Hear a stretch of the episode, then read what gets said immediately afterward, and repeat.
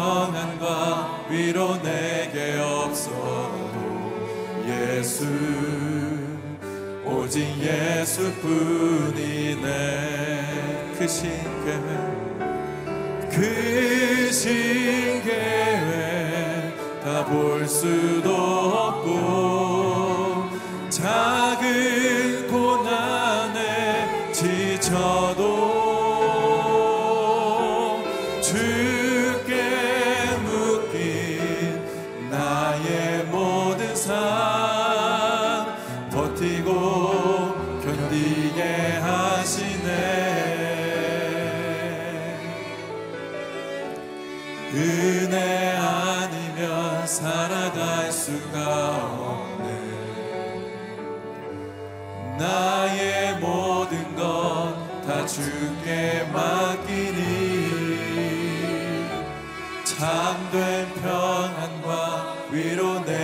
주신 주 예수 오직 예수뿐이네.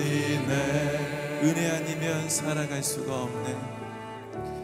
은혜 아니면 살아갈 수가 없네. 호흡마저도 다 주의 것이니.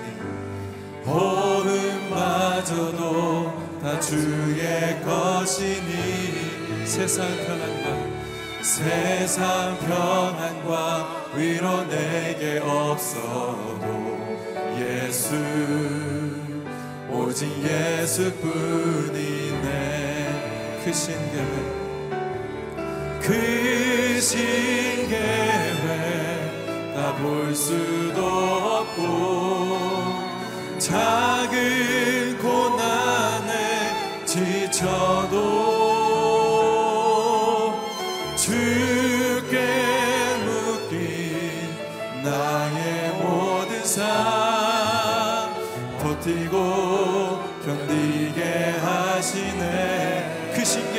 볼수 없고 크신 계획 다 볼 수도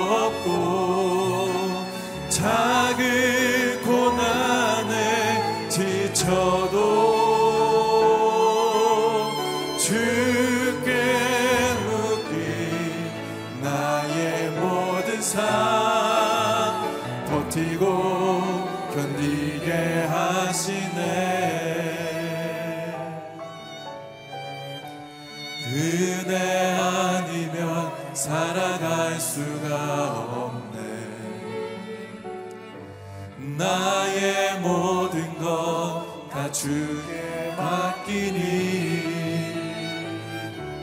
참된 평안과 위로 내게 주신 주 예수 오직 예수뿐이네 오직 주의 오직 주의 사랑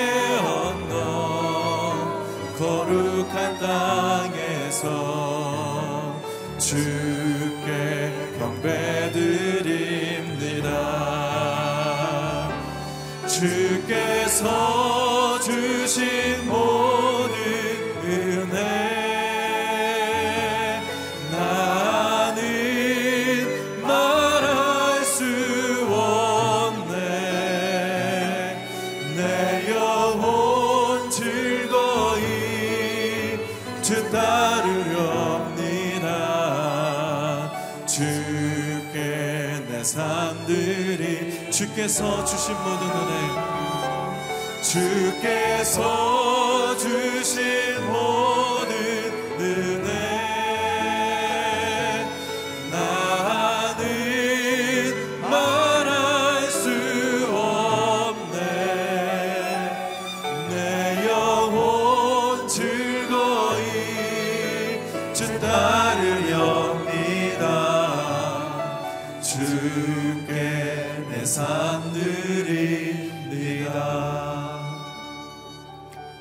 시간 다 함께 기도하며 나아갈 때 하나님 아버지 저희를 귀한 성전으로 불러 모아 주셔서 감사합니다. 이 아침에 하나님 우리 마, 마음에 마, 하나님의 말씀을 주시고 또 성령으로 충만케 하여 주옵소서. 우리가 감당하기 힘든 여러 가지 문제와 또 하나님 죄의 무게와 또 모든 환경들은 주님 앞에 온전히 내려놓게 인도하여 주옵소서. 주님만 보고 고개를 들어 주님 손 붙잡고 나아가는 거룩한 아침 될 수 있도록 인도하여 주옵소서. 함께 기도하며 나아가도록 하겠습니다. 하나님 감사합니다. 이 아침도 주님 손 붙잡고 또 주님과 동행하는 거룩한 아침 되기를 간절히 원합니다. 하나님 아버지 어, 저희들에게 사랑하여 주시고 또 율법으로 말미암지 않는 또 은혜로 말미암은 귀한 구원과 또한 하나님과 동화 동행함 그리고 하나님 주신 은혜 주심을 너무나 감사합니다.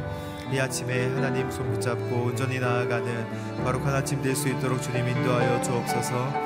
특별히 하나님 성령으로 충만케 하여 주시고 성령님이 인도하시는 그리고 모든 환경과 모든 죄의 무게와 또 여러 가지 하나님 어려운 점들을 뛰어넘을 수 있는 저희들 될 수 있도록 주님 인도해 주시기를 간절히 원합니다.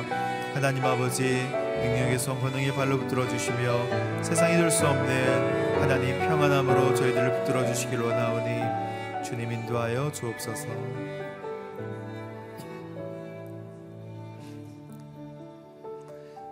하나님 감사합니다. 이 아침도 하나님 말씀을 들을 때 또 깨달아지고 또 하나님으로 말미암아 저희들이 온전히 힘을 얻는 거룩한 아침 될 수 있도록 인도하여 주옵소서. 우리 안에 있는 여러 가지 문제들은 또한 성령님으로 충만할 때 또 하나님을 바라볼 때 모두 풀려질 줄로 믿습니다. 하나님 함께하여 주셔서 주님과 동행하는 거룩한 아침 될 수 있도록 이 시간도 저희들을 붙들어 주옵소서 감사드리며 예수님의 이름으로 기도드리옵나이다 아멘. 오늘 하나님께서 저희들에게 주시는 말씀은 갈라디아 3장 10절에서 18절까지의 말씀입니다. 저와 여러분이 함께 교독하도록 하겠습니다. 율법의 행위에, 근, 행위에 근거, 근거에 사는 사람들은 모두 저주 아래 있습니다. 기록되기를 율법책에 기록된 모든 것을 항상 지켜 행하지 않는 사람은 다 저주를 받는다라고 했기 때문입니다. 하나님 앞에서 어느 누구도 율법으로 의롭다고 인정받지 못하는 것이 분명합니다. 의는 믿음으로 살리라라고 했기 때문입니다. 율법은 믿음에서 난 것이 아닙니다. 오히려 율법을 행하는 사람은 율법 안에서 살리라 라고 했습니다. 그리스도께서는 우리를 위해 저주를 받으시고 율법의 저주에서 우리를 구속해 주셨습니다. 기록될 나무에 달린 사람마다 저주를 받았다라고 했기 때문입니다. 이는 아브라함의 복이 그리스도 예수 안에서 이방 사람에게 미치게 하고 우리도 믿음으로 성령의 약속을 받게 하기 위함입니다. 형제들이여 내가 사람의 예를 들어 말합니다. 사람의 언약이라도 한 번 맺은 후에는 아무도 그것을 무효로 하거나 덧붙일 수 없습니다. 하나님께서 아브라함과 그의 자손에게 약속을 주실 때 여러 사람을 가리켜 자손들에게라고 하지 않으시고 오직 한 사람을 가리켜 내 자손에게라고 하셨는데 이는 곧 그리스도십니다.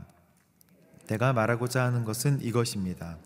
430년 후에 생긴 율법이 하나님에 의해 미리 정해진 언약을 무효화 그 약속을 취소할 수 없다는 것입니다. 함께 읽겠습니다. 만일 율법이 율법에서 난 것이라면 그것은 더 이상 약속에서 난 것이 아닙니다. 하나님께서는 은혜로 약속을 통해 아브라함에게 유업을 주셨습니다. 아멘. 죄를 깨우치는 율법보다 복된 언약이 우선합니다 라는 제목으로 박형준 목사님께서 말씀 증거해 주시겠습니다.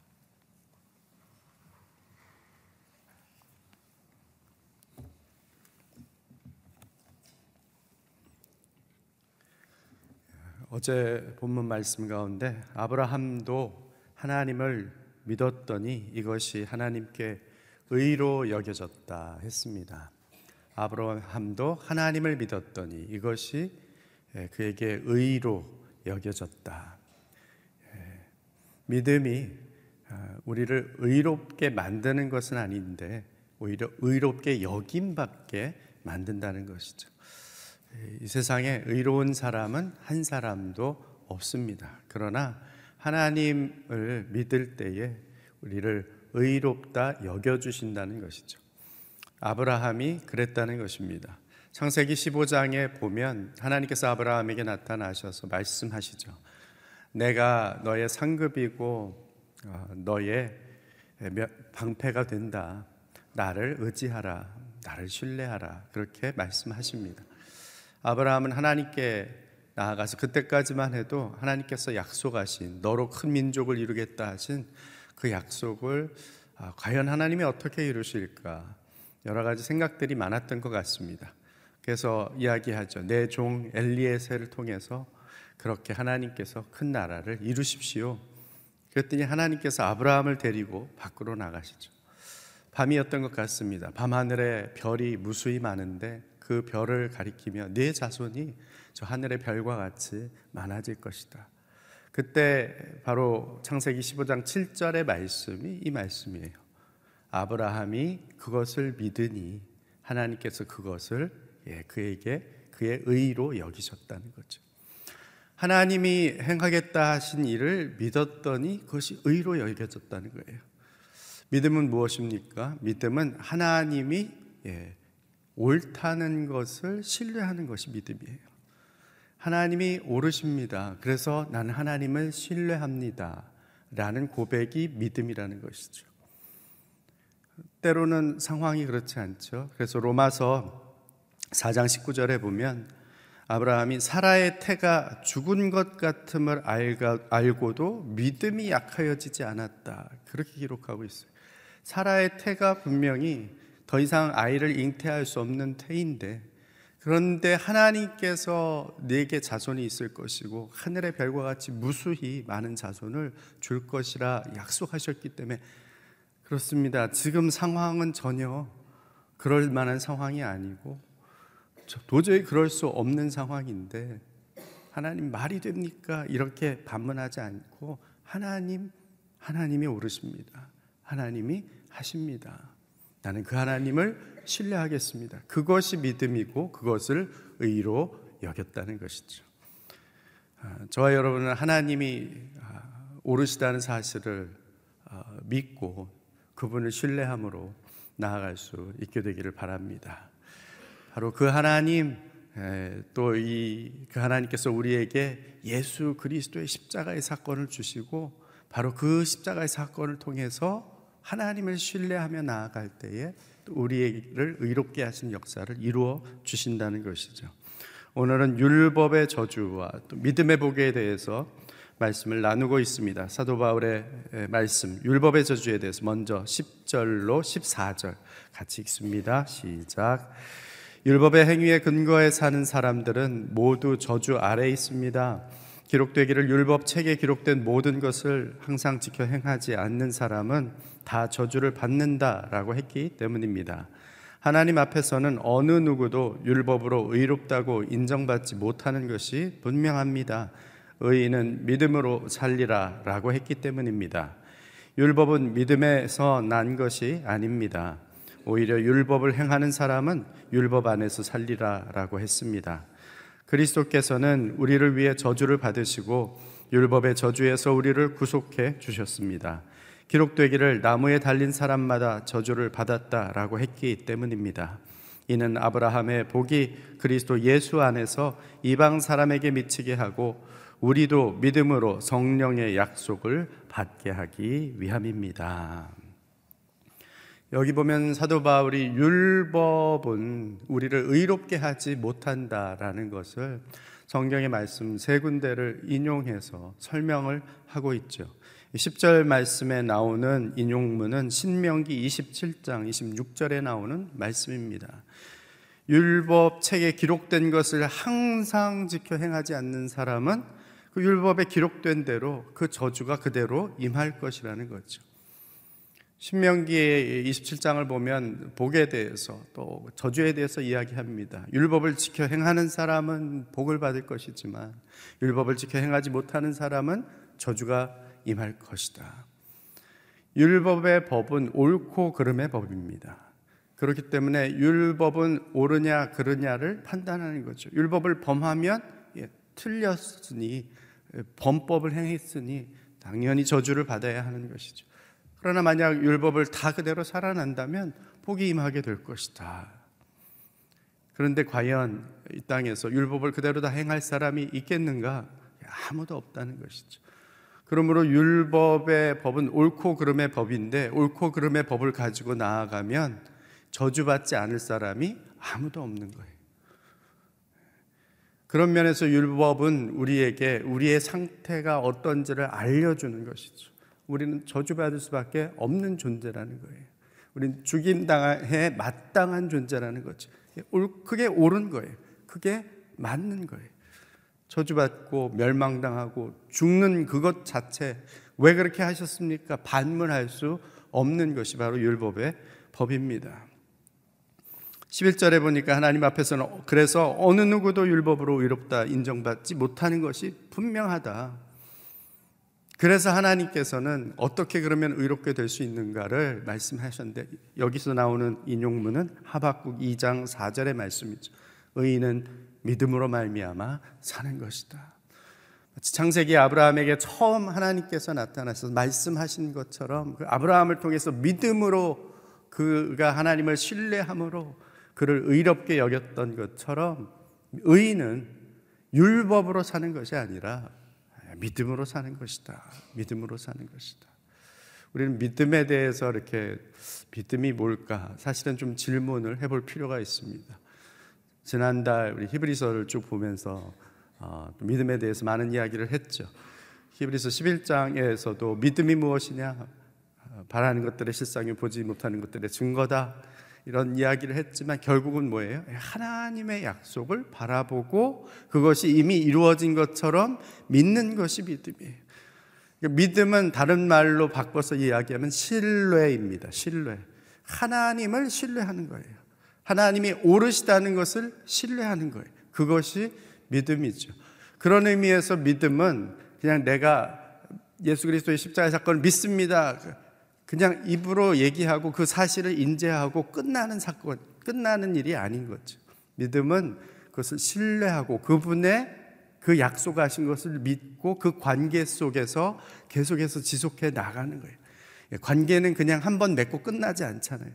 한 번 맺는 관계를 맺는다는 것은 누군가를 신뢰한다는 것은 그 관계가 지속되는 것을 의미합니다. 그런 의미에서 구원은 한번 그냥 내가 받았으니까 거기서 멈추는 게 아니에요. 그것으로부터 예, 시작되는 거죠. 출발하는 거죠. 신뢰의 관계가 시작됐으니까.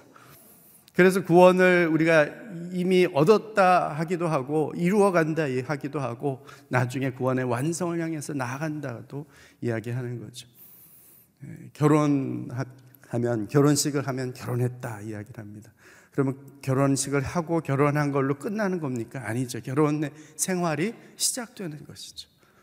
그 과정 속에서 어려움도 있을 거예요. 서로 갈등도 있고, 과연 이 사람이 나랑 끝까지 잘 갈 수 있을까 의심도 있고, 정말 나를 나랑 올바른 관계로 계속해서 갈 수 있을까 생각도 있겠죠. 나 하나님께서는 바로 그런 관계 속으로 우리를 부르셨다는 거죠. 그래서 율법은 옳고 그름만을 이야기하지만 바로 하나님을 믿는 신뢰의 관계는 오르신 하나님을 의지하게 만드는 것이죠. 여기 그래서 12절에 보면 율법은 믿음에서 난 것이 아닙니다. 오히려 율법을 행하는 사람은 율법 안에서 살리라라고 했습니다. 이것은 레위기 18장 5절의 말씀인데 율법 안에 있으면 율법을 행한다라고 하는 사람은 율법으로 살아가다 보니까 결국은 한 번이라도 거기에서 저쪽되면 역시 저주로 들어갈 수밖에 없는 것이죠.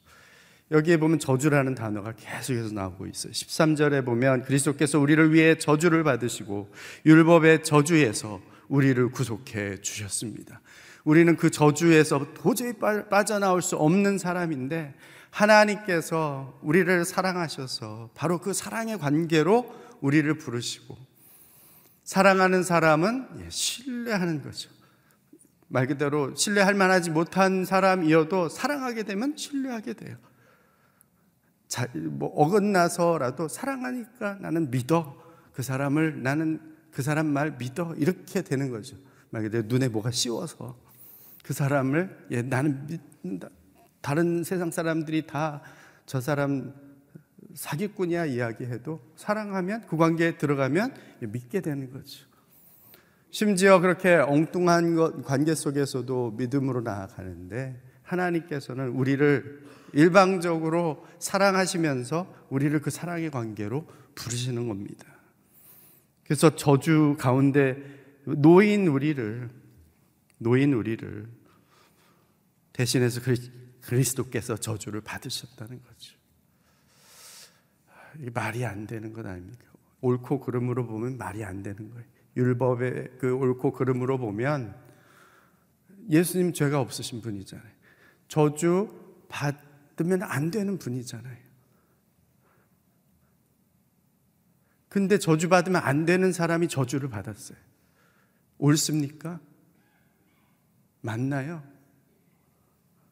율법으로 보면 틀린 거예요.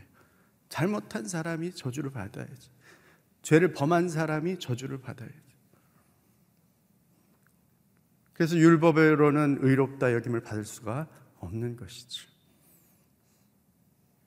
그러나 바로 그 율법의 법을 옳고 그름의 법을 뛰어넘는 하나님의 은혜의 법, 바로 하나님의 믿음의 법이 우리로 하여금 하나님의 사랑의 관계로 나아가도록 구원에 이르도록 우리를 의롭게 여겨주시는 자리로 나아가도록 하는 거죠.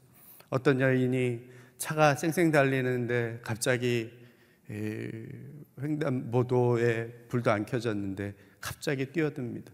차가 급정거했어요. 너무나 놀랐어요. 운전하던 사람이 놀래가지고 뛰쳐나와서 막 제정신이냐고 다그치죠. 근데 상황을 보니까 예, 아이가 거기에 있었던 거예요. 그 아이를 건지기 위해서 이 여인은 예, 뭐 지금 차가 오던 뭐 불이 횡단보도에 빨간 불이 들어왔던 파란 불이 들어왔던 상관없이 뛰어든 거예요. 뛰어든 거예요. 그 상황을 알고 보니까 운전자가 이해가 되는 거죠. 그 여인이 옳습니까? 네, 옳습니다. 아이를 건지기 위해서 뛰어들었으니까. 죄가 없으신 예수님이 십자가에 달리신 것이 옳습니까? 옳습니다. 왜? 하나님께서 사랑하는 하나님의 사람들을 건지기 위해서 저주 가운데 건지시기 위해서 뛰어드셨습니다.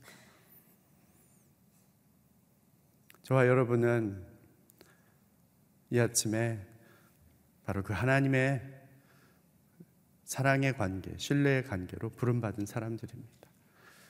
우리는 하나님 앞에 기도하며 나아갈 때 늘 묻습니다. 하나님, 이게 말이 됩니까? 하나님, 이건 옳지 않, 않습니다. 우리는 옳고 그름을 가지고 하나님 앞에 나아가서 따지기도 하고 원망도 하고 불평도 합니다. 그러나 하나님께서는 항상 오르십니다. 그분을 신뢰함으로 나아가고 그분을 의지함으로 나아갈 때에 그것이 우리에게 의로 여겨져서 하나님과 더 깊은 신뢰의 관계, 믿음의 관계로 나아갈 수 있게 되는 것이죠. 14절에 그래서 이는 아브라함의 복이 아브라함이 믿음으로 의롭게 된 바로 그 복이 예수 안에서 이방 사람에게 미치게 하고 하나님을 알지도 못하는 그 사람 아브라함의 육신의 자손도 아닌 그 사람에게 믿음으로 구원받을 수 있는 의롭게 될 수 있는 그 길이 열려서 그 사실을 확인하면서 우리도 역시 여기 말하는 우리는 유대인들이죠. 혈통으로 또 할례 받은 그 사람들조차도 아 이방인들도 믿음으로 의롭게 되니 우리 역시 믿음으로 의롭게 되는구나 이렇게 사도 바울이 이야기하는 겁니다. 이 아침에 생각해 보기 바랍니다. 과연 내가 당할 율법의 저주의 심각성을 나는 얼마나 인지하고 있는지. 율법의 저주의 심각성을 인지하고 계십니까? 율법의 저주 앞에 놓이면 한 사람도 살아날 사람이 없다는 것이죠. 과연 내 안에 발견한 이 죄악과 수치와 연약함, 정말 그 순간순간 그리스도의 십자가 앞에 내가 가지고 나가고 있는지, 우리는 매일매일 그 저주 앞에 맞닥뜨리고 있어요. 지금도 예수 그리스도의 십자가가 아니면 우리는 설 수 없는 것입니다. 우리가 찬양 불렀듯이 은혜가 아니면 예, 순간이라도 설 수 없는 것입니다. 내 안에 있는 연약함, 내 안에 있는 수치, 내 안에 있는 모든 죄악들이 그래서 순간순간 그리스도의 십자가 앞에 가지, 가져다 놔야 되고 그 보혈로 우리가 정결케 되고 예수 십자가 없이 살 수 없다는 사실을 고백해야 하는 것이죠. 이 아침에 정말 그렇게 주님 앞에 나아가는 저와 여러분들이 되시길 바랍니다. 15절로 18절 함께 읽습니다. 형제들이여 내가 사람의 예를 들어 말합니다. 사람의 언약이라도 한 번 맺은 후에는 아무도 그것을 무효로 하거나 덧붙일 수 없습니다. 하나님께서 아브라함과 그의 자손에게 약속을 주실 때 여러 사람을 가리켜 자손들에게라고 하지 않으시고 오직 한 사람을 가리켜 네 자손에게라고 하셨는데 이는 곧 그리스도이십니다. 내가 말하고자 하는 것은 이것입니다. 430년 후에 생긴 율법이 하나님에 의해 미리 정해진 언약을 무효화해 그 약속을 취소할 수 없다는 것입니다. 만일 유업이 율법에서 난 것이라면 그것은 더 이상 약속에서 난 것이 아닙니다. 하나님께서는 은혜로 약속을 통해 아브라함에게 유업을 주셨습니다. 네. 로마서 4장에 보면 아까 아브라함의 그 믿음을 이야기하면서 4장 20절 21절에 이렇게 말씀합니다.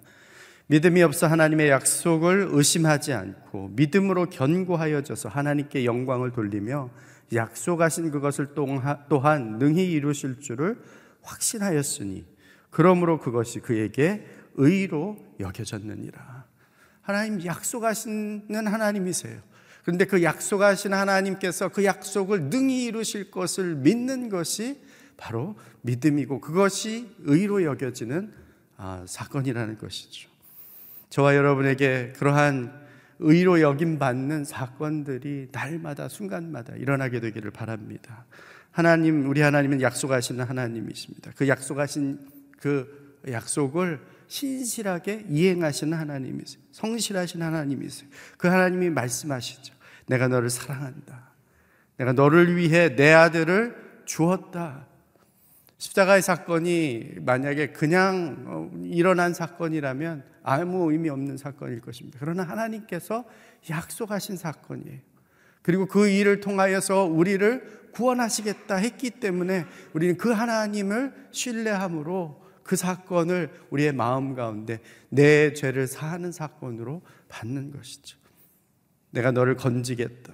너는 나의 아들이다, 딸이다. 내가 너와 영원히 함께 할 것이다. 내가 너를 도와줄 것이다. 내가 나를, 나의 의로운 오른손으로 너를 붙들어 줄 것이다. 나의 능력의 손으로 너를 붙들겠다. 너의 이름이 내 손바닥에 새겨졌다. 내가 너를 용서했다. 결코 너를 떠나지 않을 것이다. 너희가 나의 기쁨이요 나의 사랑이요 나의 어여쁜 자이다.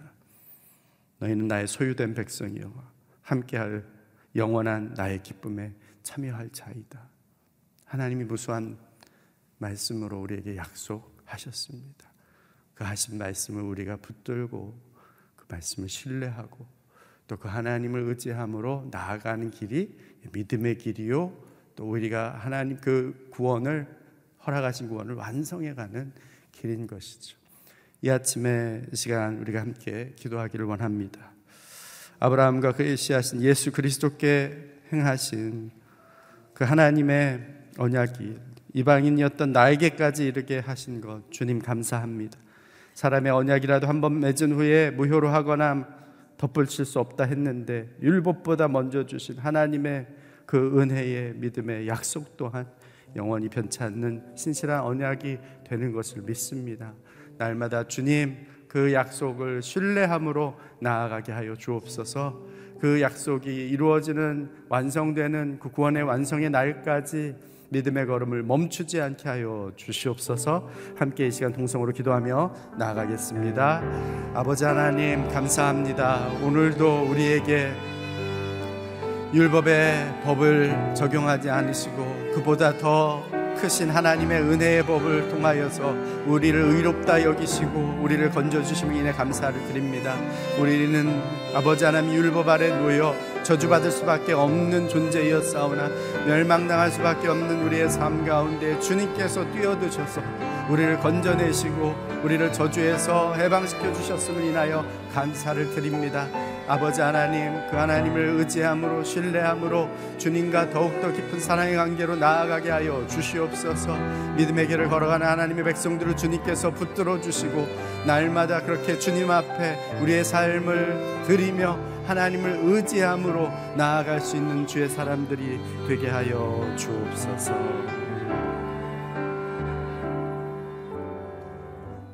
아버지 하나님 감사합니다.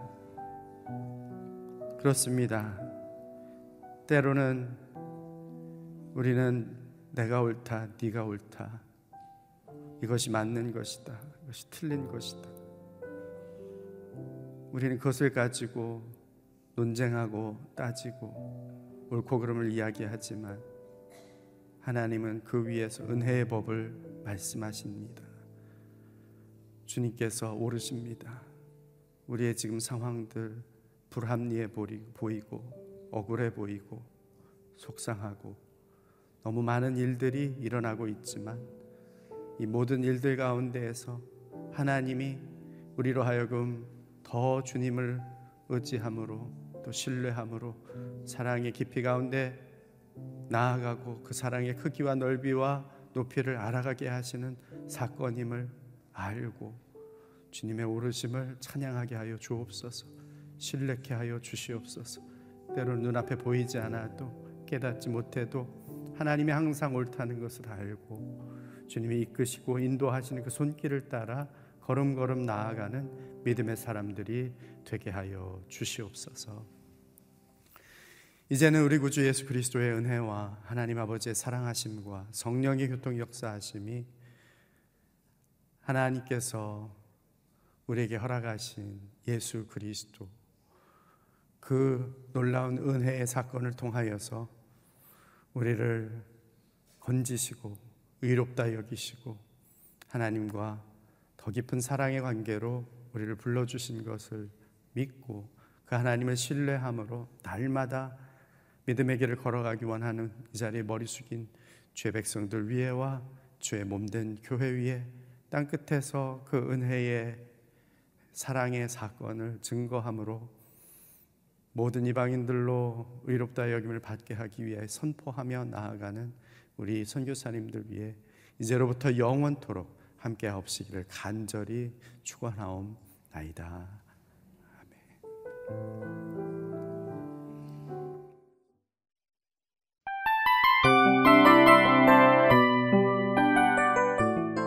이 프로그램은 청취자 여러분의 소중한 후원으로 제작됩니다.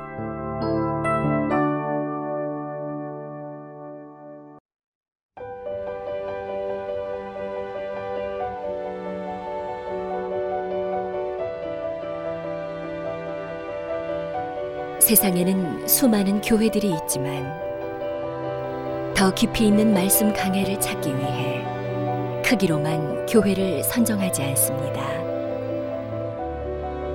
보다 좋은 영적 콘텐츠를 더 많이 나누기 위해 방송비를 받지 않습니다. 1년 365일 복음만 전하고 싶어서 우리는 광고를 하지 않습니다. 온누리의 복음을 땅끝까지 CGN TV와 함께 땅끝 선교사가 되주세요